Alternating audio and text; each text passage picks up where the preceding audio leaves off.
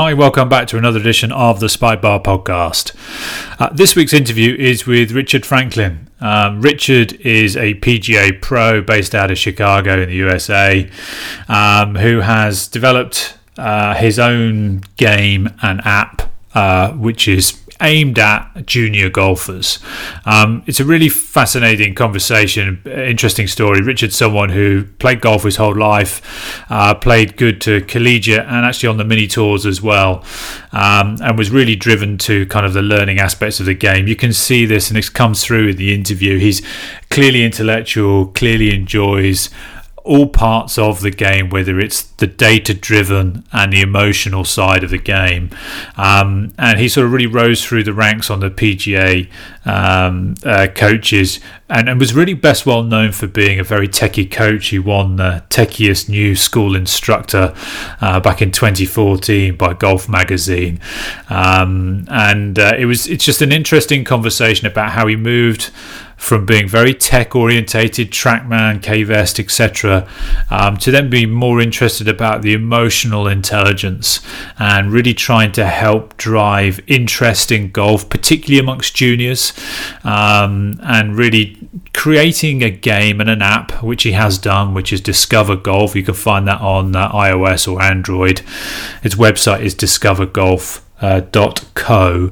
Um, and just a fascinating conversation about his evolution as a coach um, and how he likes to focus more particularly when coaching and getting juniors interested in the game is yes it's about learning and developing their skills but it's also learning and developing them emotionally keeping them engaged.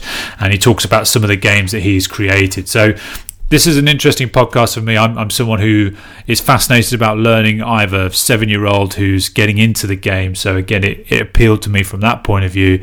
But also, a lot, I have a lot of friends who are coaches here in the UK who are working closely with juniors and thought this could be an interesting topic for them to listen to and understand. So, hopefully you get something from it. I definitely got a lot from it from Richard. Um, he is going to be over in Europe at the end of March, so um, he does say at the back end of the podcast that he's going to be in London, I think Paris, Luxembourg, and I believe Germany as well, if I remember rightly.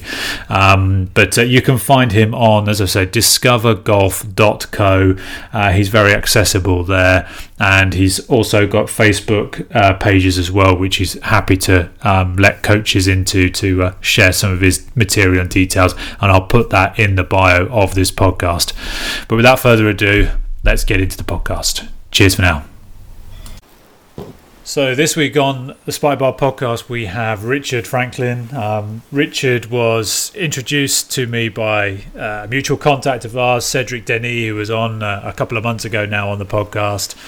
Uh, someone that I should be um, having a chat with, with some interesting ideas about golfers, how we can improve, not just you, me, as the adult amateurs, but also in the junior game and weighing up kind of using stats, data, etc., and to what degree. So I thought it'd be interesting to get Richard on the podcast, and uh, he's thankfully um, sorted some time out of his busy diary to have a chat with me. So appreciate you uh, you hopping on, Richard. Thanks. Yeah, for, thanks. Thanks so much for having me. excited to do this.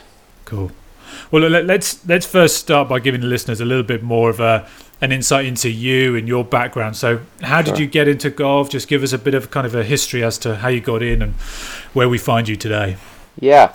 So I'll I'll just give you the quick uh, sort of personal story and then sort of where we are as, as, a company. So I'm a lifetime golfer, lifetime athlete. Um, played professionally for a couple years, uh, bouncing around on the the minor leagues of golf, if you will, Canadian Tour and such. Um, was always a good player, junior, amateur, and like I said, uh, you know, reasonable success in the semi-professional ranks, and uh, was fortunate enough to work with um, Mac O'Grady as well as many other uh, fine instructors, which sort of informed uh, a lot of how I teach today um, for better or worse. I'll say that, um, and that that'll you know that's that's maybe an interesting segue into um, sort of falling out of um,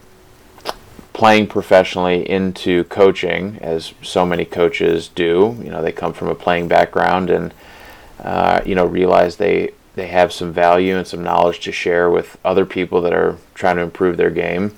And so taking some of those concepts, um, which I found uh, incomplete or incompatible with, you know, playing at the high level.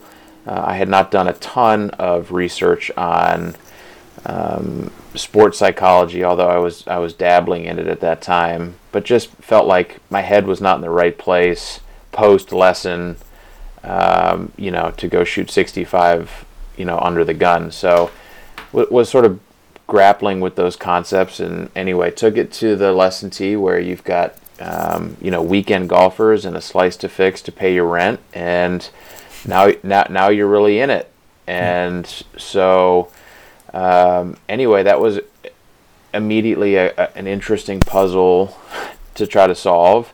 Um, and then you push that forward, and now it's um, as most coaches do. They're you're starting to work with kids, and then it was like, wow, I'm way off on on this, you know. So uh, I, I I quickly sort of shifted around my focus with how I was teaching adults, and then the kid. Um, you know, the kids' lessons were picking up, and I found that incredibly interesting um, in terms of how I was going to reformat uh, my approach. So, anyway, this was sort of the same time that um, Golf Magazine in the States here did a, a, little piece on me, calling me the techiest young instructor in the country. I was using 8 sensor AMM. I was one of the first guys using FlightScope, um, Swing right. Catalyst, SAM Putt Lab. So anyway, this th- this was sort of the critical transition period for me. Yeah. Um, if if you, if you need me to, if you want to jump in, you feel free. Yeah, I was going to say there's an, an interesting transition, isn't it? It's using going from the be, be, playing the game and then teaching the game and then being very tech heavy, yep. and then you throw kids into the mix. Yeah, um, exactly. Because whilst obviously kids these days, and I have a seven year old myself, I know she's very tech uh, tech driven, knows how to use iPads and all the rest of it. When it comes to teaching something like golf, t- whilst tech is important, it's it's a very different concept to using technology at an early age just to gain their interest, right? Absolutely. so, I mean, I I always sort of joke. I mean, it's sort of my Jerry Maguire moment where I woke up and I just felt like, you know what, I'm I'm really not happy um, with how how I'm approaching coaching, and maybe that was the pivotal word going from teaching to coaching, right? Because yep. you, you can unpack that uh, a lot of different ways. Yeah, yeah, And so, getting into the, the student side, I, I was heavily influenced by um, a lot of the research coming out of the constraints led approach. That really helped um, format uh, my thinking, which was basically saying, look, it's a good thing that I can um, basically take this dynamic system, right, which is the exchange between the human being and the environment, and reduce it to its parts, right? I can tell you about wrist angles, and I can t- tell you about, uh, you know, hip to trunk, you know, disassociations and pressure shifts, and you know, yada yada and and and that's maybe a nice lens to have, but that is again a sort of reduced part, you know, to the to this bigger, more important system. Mm-hmm. And so I quickly realized it's it's not going to hurt me. It's only going to help me. But it's time to think more about um, shifting the environment in which the student skill emerges, rather than explicitly explaining what the solution is. And so you start seeing all these dovetails in that okay well kids don't want to listen to me anyway so that's so this so that's perfect. Yeah. Right?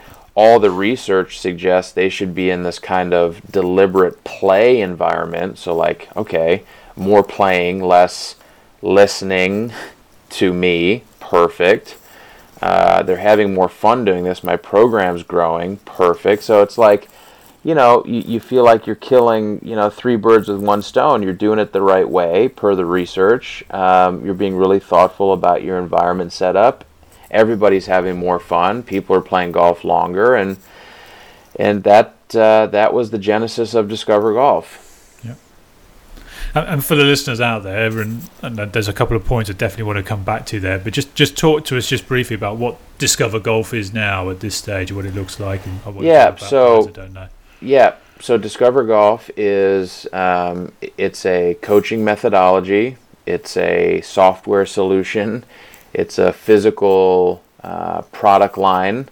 Um, it's a education uh, track. So it's it's really a lot of things. It's I believe it to be a um, a really strong sort of toolbox for a junior golf coach, somebody that's interested in you know being really effective in that space. So uh, I do coaching workshops around the world, and we talk about just exactly what what I mentioned. Um, you know, the one thing I didn't mention was um, the the utter overwhelming importance of game design. Uh, you know, as sort of the lens through which I see all of this now. Um, we were talking a little bit uh, before about you know dynamical systems, and really when you study games, um, you know they are systems, right? You you do something, and the sort of state space of the game uh, has rules, and then it conveys something back to you. You know, so the piece moves, and now you're in a privileged position, and now you get to do something different, and now your next action changes. So it's this like feedback loop, which I found find profound um, in its application for learning, um, and its ability to you know be a really good medium for uh, you know these training environments. So, uh, sh- long story short, I basically do game design uh, for constraint-based junior golf coaching, um, and then so taking all the best of uh, ten years of you know pretty rigorous study and application of those concepts and showing coaches um, some of the plus 500 games that I've made, um, how I use our application to deploy, you know, some of those concepts, and then now the physical line, which is um, pre-made games, call them training aids if you want to, but um, you know the the the physical distillation of of what we're doing. So that's that's Discover Golf in in one minute. Yeah, cool. And and did you are you aiming this at I suppose juniors who are just getting into golf, or is it at all different levels where you can have kind of more experienced eight, juniors? Eight eight to fourteen okay. is is is our target demo, and and so we we frame that. Um, our physical training kit is called the Play Grind yeah. And so we say that uh, 8 to 11 is your play stage, and 12 to 14 is your increasingly sort of grind stage, you know, yeah. which again sort of meshes with the research on uh, deliberate play versus deliberate practice. Yeah. So, you know, we find that the all important continuum to get right. You've got a lot of coaches that, that train in that age demo, um, and oftentimes those kids will train together um, so trying to parse out, um, you know, what you need as a, as a beginning nine-year-old versus what you need as a sort of graduating into more of a uh, a serious player at 12, 13, 14. So yeah. so trying to get that that right. Yeah, it, it's interesting. It's always a fascinating topic, and uh, I um you know again be, being a dad and my my daughter being seven last year, she showed a bit of interest in golf um, yeah, I'm very fortunate that the, the pro at my golf club is uh, one of the one of the lads there, one of the pros there is very uh, junior focused, mm. um, and he's already setting up a really great program. But it's really fascinating to getting that balance right, isn't it? Of look, th- this is a game that we should enjoy. Yep. Um, and that enjoyment factor is really important, and and not making it because uh, golf can be, and I'm uh, half sensible amateur myself is that it can be an incredibly frustrating game, but it is a game. And so the the ultimate thing we should we should be enjoying it. And I think if you introduce maybe competition or rules or the kind of more structured game of golf that I play as an adult in a, at too young an age, you, you, you risk alienating or uh, taking all the joy out of it.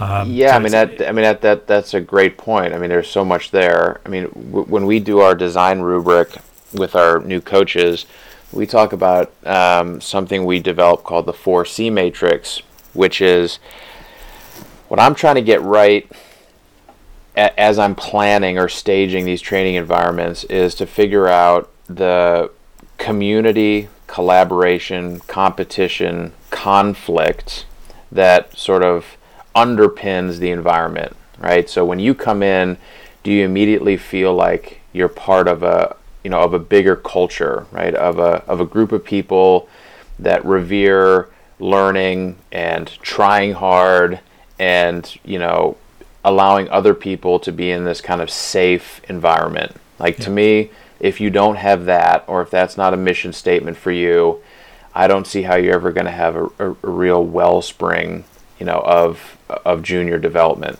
Yeah, absolutely. Right. So getting those big pieces right and then figuring out, okay, how do they feel like they're collaborating with other people to a, common goal, right? Again, and that might be, hey, you know, th- this gets into, you know, some of the the literature that I've read that's really influenced me. This idea of the magic circle, mm-hmm. which comes from a fairly obscure book called Homo Ludens uh, by Johan Huizinga, which, if any coaches ever are looking for a um, an interesting book to read, I mean, he talks about uh, you know within that magic circle is where really games are possible, and that's this idea that you basically suspend reality. Um, you know, to give into this idea that for for this moment, uh, this point or um, this move or this situation matters, right? Because it matters relative to the game that I'm playing, and and I give into this game space. Well, if you actually sort of break that down, I mean that, that's like a, a, a pretty deep psychological tenet, right? Is that you would mm-hmm. say that. And, and to me, you almost need this psychological disposition to play golf, right? Because think about how absurd the rules of golf are, right? From a 30,000 foot view, right? You, you've got this crooked stick and this tiny ball in this hole that's impossibly far away with obstacles everywhere you go. I mean, if, if you don't have this kind of gameful attitude towards playing, yeah. h- how are you ever going to sustain yourself, you know, for a lifetime of playing? So again, it's just one of these kind of, I think, interesting things that I've I've learned from game scholarship that when I when I apply that to my thinking about coaching, I just it, it just it floors me every time I talk about it because I um, I, I, realize the importance of it. Yeah, it's it is fascinating, isn't it, when you do look at it in that context and and and I think it uh, we do get too far removed from the fact that it is a game. I think yep. we can take it too seriously, and again, and just at the stage I am in in my life with my daughter and then coming across you and kind of looking a little bit more into discover golf and some of the other things that are out there it's just a, a really interesting way of engaging kids. And as you said there you know the the community aspect is, is fundamental making sure we get the basics right collaboration it, teaching all the great skills that kids need for everyday life, right? So it's problem solving, it's working together as a team. At times, it'll be working on your own to hit specific targets. Um, you know, so all, all, these great sort of bigger life skills are taught in this wonderful game of golf, and, and from the the program that you've designed and different game designs you've got are, are teaching this, but in a fun environment as opposed to kind of a forced this is how you have to learn a sport, which let's face it, is quite a challenging sport to learn. Unbelievably so. Yeah, I mean, and really, in in in your statement there, you've sort of you're touching on what I think are two important things, but at the same time, two pitfalls of of junior golf, which is you're talking about okay, there's this skill development thing that mm-hmm. has to be addressed, and the parents are going to demand that you demonstrate what you're doing to develop these skills, which is a whole can of worms that we can get into. But so there's that side of it. And then the other side is this idea of the, the kind of bigger life skills that you're learning. So you have this, you know, the first tee. I don't know if this is a thing in, in Europe, but you have the first tee here in the States, which has its heart in the right place, right? And I'm not here to, to, to knock anybody that's that's trying to make junior golf great. So uh, that's not that's not my, my intention. But they have they have um, their mantle is very much these bigger skills that um, golf can can teach us, which is great. I'm not saying that honesty and integrity, and of course, it's part and parcel to playing the game. That's why we all love it. But again, it's it's the it's the paradox, right? Is the more that you explicitly try to explain to kids what they should be or what they are learning, the yeah. farther you get away from actually teaching those things. Yeah, yeah, yeah. Right? So when we set up a Discover Golf mission, and it's this incredibly, um, I would say, interesting sort of choice landscape for them to make in this multiplayer environment with role play and you know the, against a time constraint yeah you're teaching them what it is to be determined persistent but also a team player and communicating with not only the people that you know but strangers. And yeah i could then say yeah my program's about being persistent and being a team player and being a strong communicator. But the almost the second that I say that, I've almost violated my own magic circle with my kids, right? Because now it's not a game, it's a medium to serve my ends. And mm-hmm. kids are very smart. They know the difference. They know the difference between this this this tightly organized game space, right? This highly novel environment that's set up for nothing else but the pure joy of interact interacting with that sort of space, right? The second you tear those walls down and say, "Okay, kids, let me tell you about what we're learning today."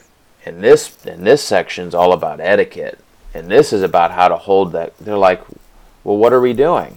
Yeah, yeah, yeah. So anyway, um, it's it, it's I find that um, it's it's obviously discussions that I have with junior coaches around the world is sort of trying to get all of the, the, the pieces right. Strong community, strong skill development, learning about the bigger themes, uh, you know, of, of human development through golf, but doing it in a way that stays true to the principles. Again, going back to game design. So anyway, that that'll be the you know sort of the reoccurring theme you hear from me.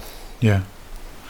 Yeah, and, and I mean it's obviously quite a different way of. Yeah. There's lots of there's lots of uh, junior golf programs that have been out there and and all sorts, but it, it, it's quite an innovative way of looking at it. It's quite um, I just spiritual is not the right word. I can't find the right word. I'm thinking, but it's very much more sort of holistic coaching as well. That just happens to have golf as as, maybe um, the kind of the, the, the forefront of it. How how was what challenges have you faced? I suppose from the wider golfing public or the wider golfing community because it it is relatively innovative and and having spoken to guys like like Jamie Donaldson, who's the uh, one of the Aimpoint guys, and I know some of the challenges that he faced initially when Aimpoint comes out, and there's still a bit of resistance to to that sort of way, just of reading greens, for example. Uh, have you encountered any of that resistance in in trying to get your way through? And, and talk about some absolutely. So I mean, it's it's funny that you know, so the the, the growing sort of community around. Um, the people, the, the parents, the juniors, the community that, that has sprung up around our headquarters here in Chicago is overwhelming. You know, we'll mm-hmm. Do 400 plus juniors every single year, and it's j- just a known thing that that at this particular facility they do this particular kind of coaching, and it's something that the kids absolutely adore, and um, it's just it, it's grown into this um, you know this this known quality. You know, when I go outside. Um, you know, of this immediate space. A lot of coaches, again, you know you hearing it kind of for the for the first or second time here um, say wow that's different um, and they're maybe more used to uh, a lot of coaches these days are thinking strongly about um, or i should say carefully uh, again demonstrating to the parent their their what they perceive as their value to them right which yeah. is um, you know so and so has come in and I've taught them the grip and that grip's done. Great. Yeah, yeah. Now I've taught them the stance. Okay, great. And to prove it to you, I've given them a stance badge. Okay, great. Now they made a divot on the target side of the line five times in a row. So, okay, low point, conquered, done. Check it off the list. Yeah, yeah. Okay, now I've taught them how to chip it into a circle three times in a row, and so now they're now they're level one. Yeah. Okay, so this is the narrative, right? Is this very sort of like rote, explicit demonstration of skills in a uh, highly uncontextual environment uh, against a normative comparison, right? So somebody in some boardroom years ago decided, yep, this is what level ones are, right? Which is just a completely arbitrary benchmark. Okay, so the parent says, "Oh, brilliant. Okay, cool. Grip. That that makes sense. I mean, golf's just like you know super hard thing, and you know they should be teaching them you know the parts like that, and that's the fundamentals, right? Fundamentals of golf. And so it's like, oh, like everyone's patting themselves on the back. Well, nobody stopped to say like, hey, does the kid hate this? like Yeah. like, do they hate being your puppet? And every time they come in, they feel like they owe you some kind of demonstration of what you determine as like the fundamentals, which are just really nothing more than your preferences. And so I just have this like burning uh, you know feeling in my gut that like when when our kids come in it's like here and here's the thing when i tell coaches it's, it's not that i'm saying i let them do anything that they want.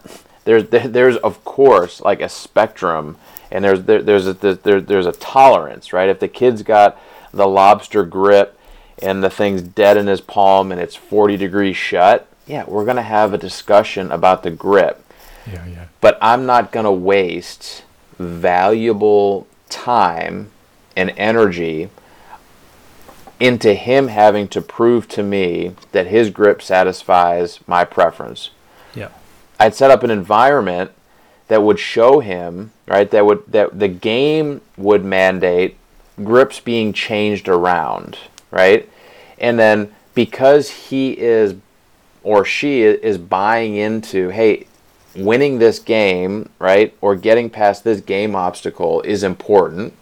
Yeah. Therefore, I'm going to give, you know, give it the the best I can. So I'm going to change all my grips around and all of a sudden she's going to she's going to see, "Whoa, when I hold it like this, the ball goes in the air." Yeah. So, anyway, that that would be my approach. In fact, I think the reason that a lot of coaches don't necessarily go down that route right away is because it's in fact much harder. Right? It's not that difficult to read a manual and to say, "Right, I got to do the grip checklist."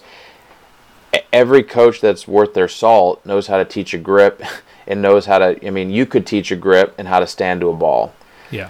right? So what's difficult is to create an environment that sort of organically allows the right grip for them to emerge. So it's it's just getting back to this idea of environment design versus you know explicit um, you know coaching style. Yeah, and, also, I mean, it's coming back to another point, which is like, you you can spoon feed spoon feed children, uh, juniors, but but actually, it's much more powerful if they solve a challenge or a problem or a game or whatever it is in front of them themselves. I mean, granted, as you say, you create the environment for them to learn that, but once they once they've learned that for themselves, it's much more powerful than you just saying, "Stand here, do it like this, do that." It's it's Ah. not it's not just kids and it's not just golf. of course. I mean it's it's it's fundamental to the human condition. Is like we all want to be autonomous. I mean it's self-determination theory. It's not just good enough to be increasingly competent at whatever you want to be competent at. You have to feel like you have the agency to do it your way. Otherwise, fundamentally, it's not going to stick as something that you're highly motivated to do. Like we all agree that the, that the purest form of motivation is to do something, whatever it is, for the sake of doing the thing itself. mm-hmm. right? That you're not attaching some external outcome to the thing, right? Yeah. The pure joy of I'm putting the I'm slinging the clubs around my shoulder and I'm going to go hit balls and I'm going to go play golf and it's not because I have to prove to somebody that I can hit a chip shot into a circle 5 times in a row. It's to do it because it's just a pure expression of myself in that moment. So like yeah. why why isn't that our north star as coaches is to get a person to that spot because when you get them there, you've done your job. Yeah.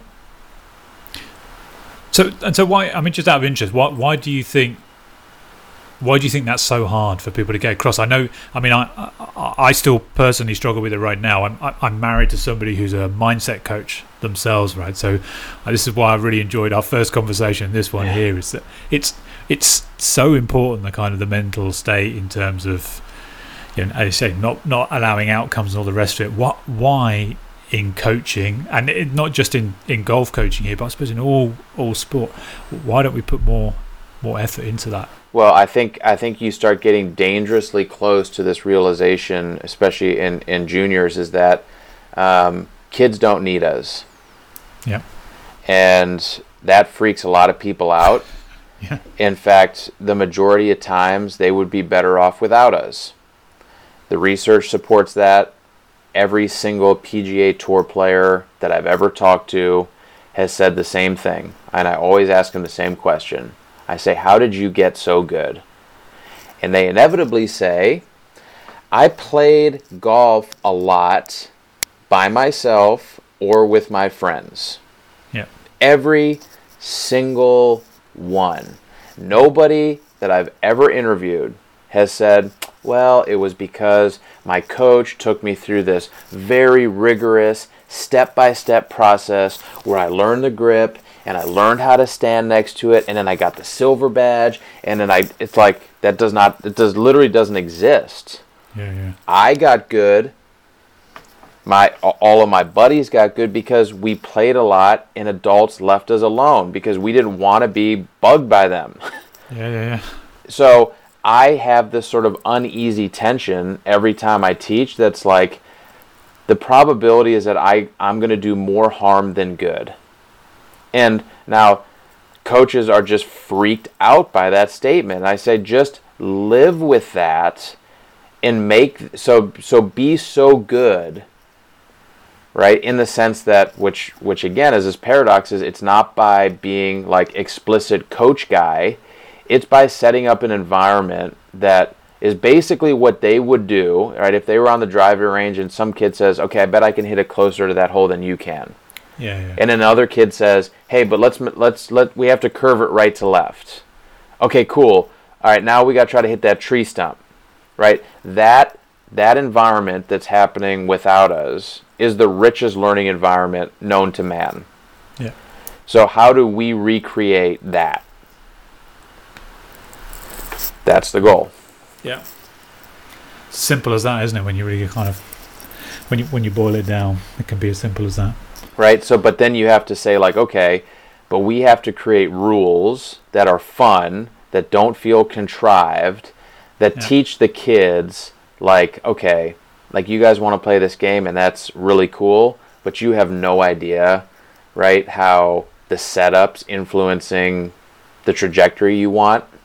So let me let me create a rule set right? That that brings that environmental information to you because it's just part of the game, right? Which is so this is where the physical product set has come in.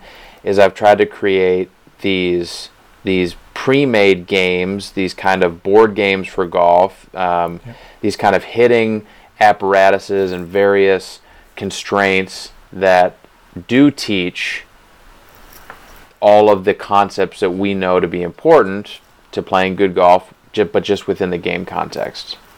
Okay.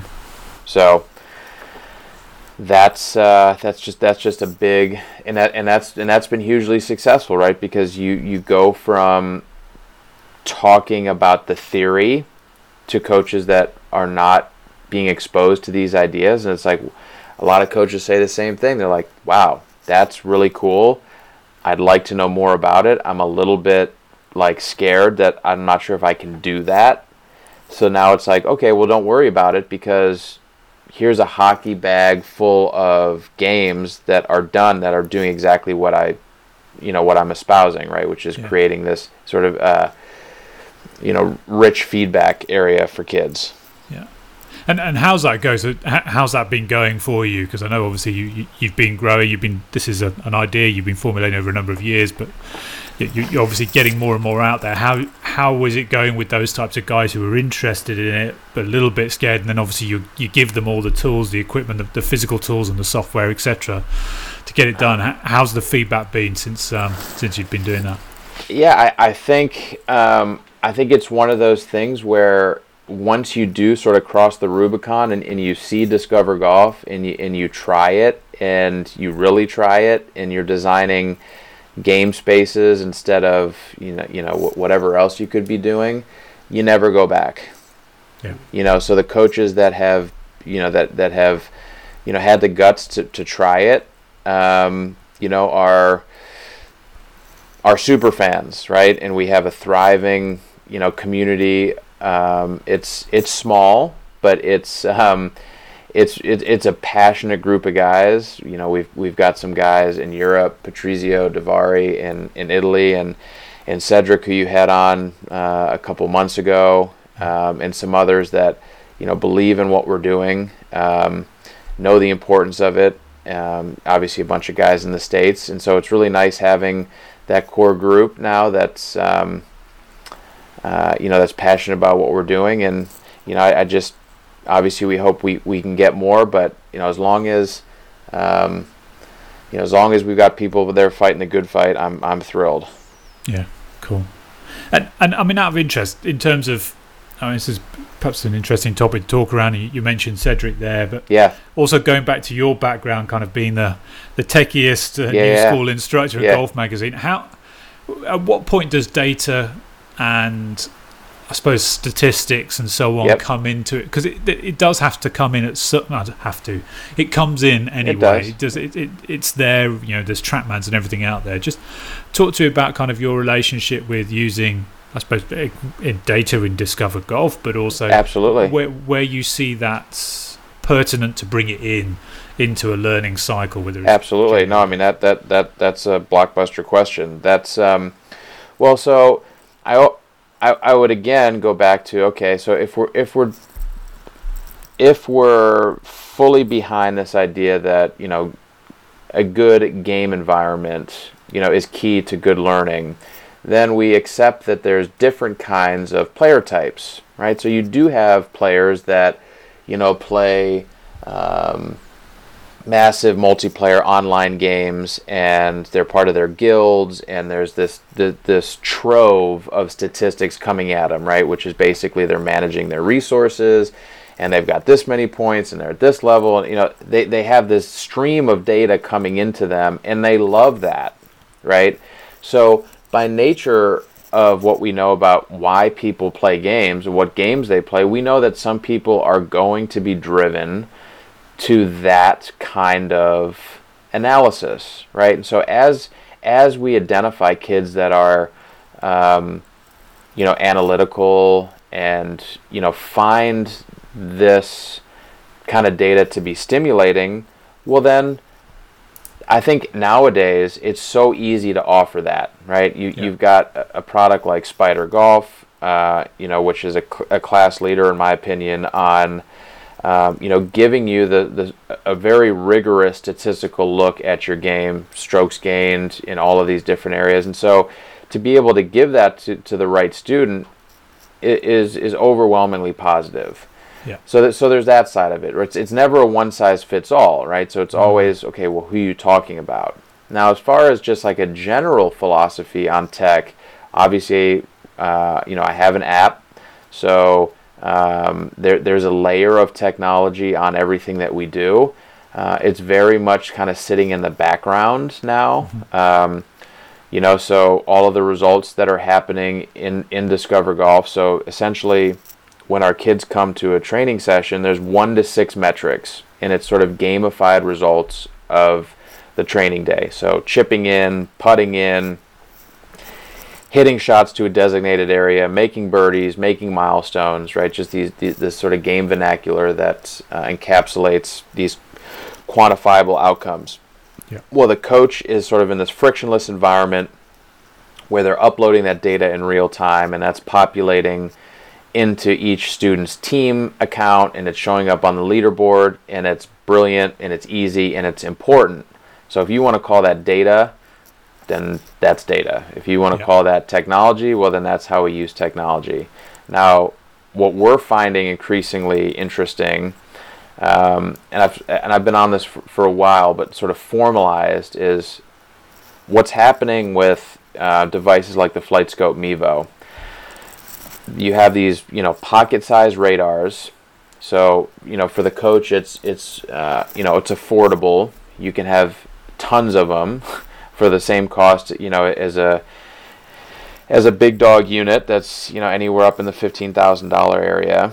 And what I find interesting is a lot of coaches look at that and say, well, it's not giving you club path and it's not giving all the you know all of the club data that, that you think you would want. Well, we just released a game last week called Skyscraper, and it has one parameter, and it's hang time.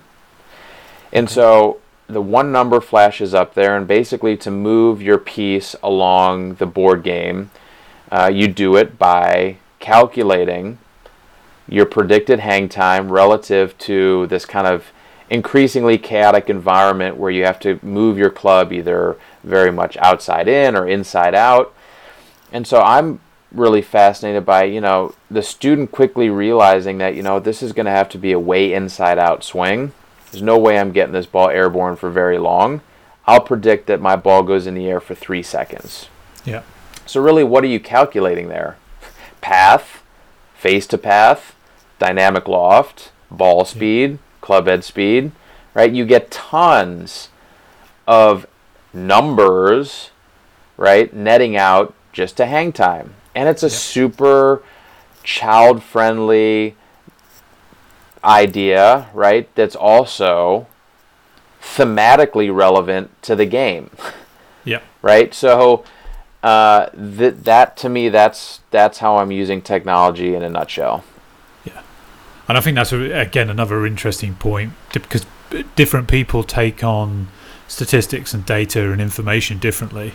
So I, I for one, you know, I, I have a coach and I see him, and yeah, we use TrackMan once every few months B- because c- quite honestly, I, I get lost with you Mm. know path into out. You're Yeah. hitting up this much, you're hitting down this much. It's doing this, it's doing that. I, I'm very visual, Mm. so I can tell you immediately. I know where I've hit the ball off the face, and I therefore immediately know what shape it's going to do. And I can I can manipulate the club face accordingly to do that. But I I've learned that through myself. Sure. Um, and I know others would learn it through using TrackMans and other data. So I think again, if, for me, the simplicity of, as you say, just doing that type of uh, of hang time game and, Right. and then manipulating the club face and manipulating path themselves or trying different things is themselves teaching them as opposed to a, almost a computer saying do this do that because you know when your game invariably then goes wrong when you're out on the course if you're taught by a computer, then sometimes you might not have the feelings, or you might not have learnt yourself about, okay, well, this is what I'm doing wrong, and so therefore I now need to do this. Um, you sometimes just have to grin and bear it because you, look, you just haven't got the answers. Yeah, absolutely. I mean, it's uh, it's it's like anything, right? I mean, it, it's it's a wonderful thing that we live in this you know day and age where technology is so pervasive and you know so accurate and affordable, right? So it, it's accessible. So th- th- these are all great things. But like all things, just like social media and and the like, is like it can turn from you know being highly effective into something very toxic. I think um, pretty quickly.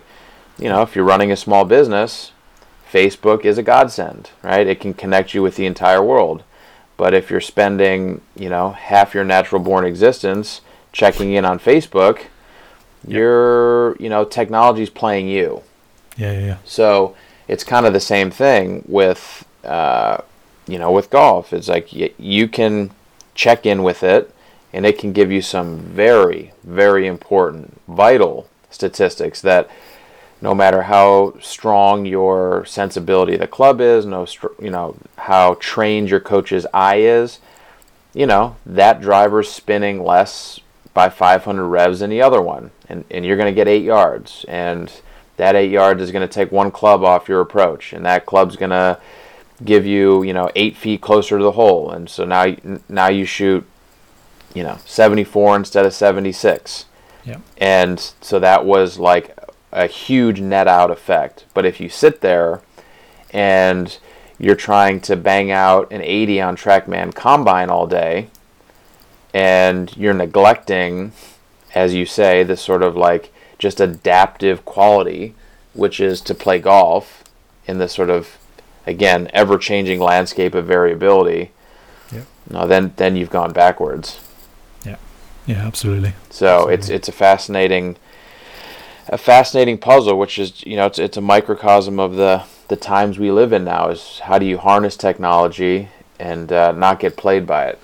Yeah, absolutely, and and it's as you say, it's so prevalent, and it's becoming more and more prevalent in our game. And even that we talked about Spider Golf a couple of times. I, I use it. I love that app, mm, but I brilliant. have realised that if I use it during a round, yep, it, it impacts my game more than I should let it. So Mm. I now I just I make a note on my scorecard always of kind of a distance and so on from from the hole, and then I input it at the end because I, if I if I'm inputting it as I'm going round, I start I start Hmm. thinking too much Yeah, about yeah. score and everything else. Yeah, It's exactly. quite it, it's quite interesting how even something as cool as that can. Yep. and this is just using my own personal No. experience here. It can impact, and actually, when I just go out and, as you said earlier on, just go out and golf Yep. and try not to really think about too much. My scoring is so much better. Yep. Always has been. Um, the times I've always played well is kind of when I've been sort of a bit loose, a bit free, um, just just going out and enjoy it. So it's uh, fasc- Absolutely. fascinating. Yep. fascinating topic. Yep. Um, and so, well, look, I, I, I'm aware I've I've kept you I've kept you for a little while here, um, Richard. all, So let's, good.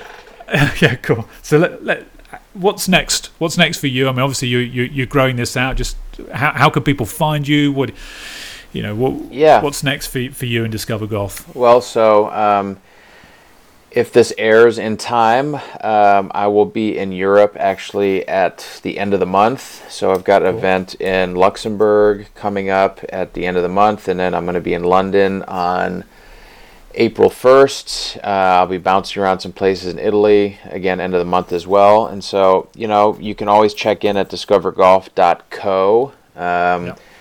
The workshop schedules up there. Um, I do online events as well. So if you're interested just in kind of um, digging into the theory and getting some of our um, our game design templates and workflows and programming concepts, that's where you'd go. Um, same place for ideas on ideas and information on our physical coaching set. We'll be selling that now through a couple different uh, avenues online, which is exciting. Um, and then you can always download Discover Golf app on Android and iOS. Um, so that's a good place. And then if you're interested in kind of getting into, you know, it's again one of those things. I I have to sort of pick my battles with social media. I wish I could. I wish I could do Twitter and Instagram and you know all, all the rest, but um, I don't have enough time or desire to do that. So I, I focus primarily on a Facebook group called Yep. Discover Golf uh, Coaches Game Design Forum. So if you want to search for that group, um, I, I let in all coaches that uh, that want it's a closed group, but happy to let you in. And uh, I post about two or three times a day on on that group, and that that's where I um, that's where I talk game design for golf. Cool, cool. Well, I mean, I think uh, again, s- social media is wonderful, but it is time consuming, as you, as I know you and I spoke about last time when Yep. Uh, when we chatted. All, all you need now, Richard, is just a few more disciples. Uh, discover golf disciples, and hopefully one or two of them will uh, It, it would pick up that mantle for you. Yeah, it's it's certainly nice to have some people out there spreading the good word, so it uh, it takes some of the burden off me. But uh, anyway, my my my number one goal is to um, every single day I think about the you know the the 10 year old that I'm going to be training later that day and thinking you know if I can make a great experience for her then I can help other coaches do the same. And then that sort of you know that feedback loop will just you know feed on itself and and we'll win at the end of the day. If we're student first which is our motto um, you know I feel like we'll always have a good compass. So you know I, I can I can only focus on the student, and then you know you, you, you hope coaches sort of embrace that concept. Yeah, well that, that's uh, that's a pretty cool motto to have, and I think it's um, one that a lot of a lot would do well to uh, to take that on board. So look, I really really do appreciate the time, and no, I appreciate you having sure me on. Thank you so much. Hey, no, you're, you're welcome, and I'll make sure this uh, this gets out before you're over in Europe. Okay, great. Anybody can uh, can get in touch. Great. So cheers. Appreciate it. All right. Thanks so much.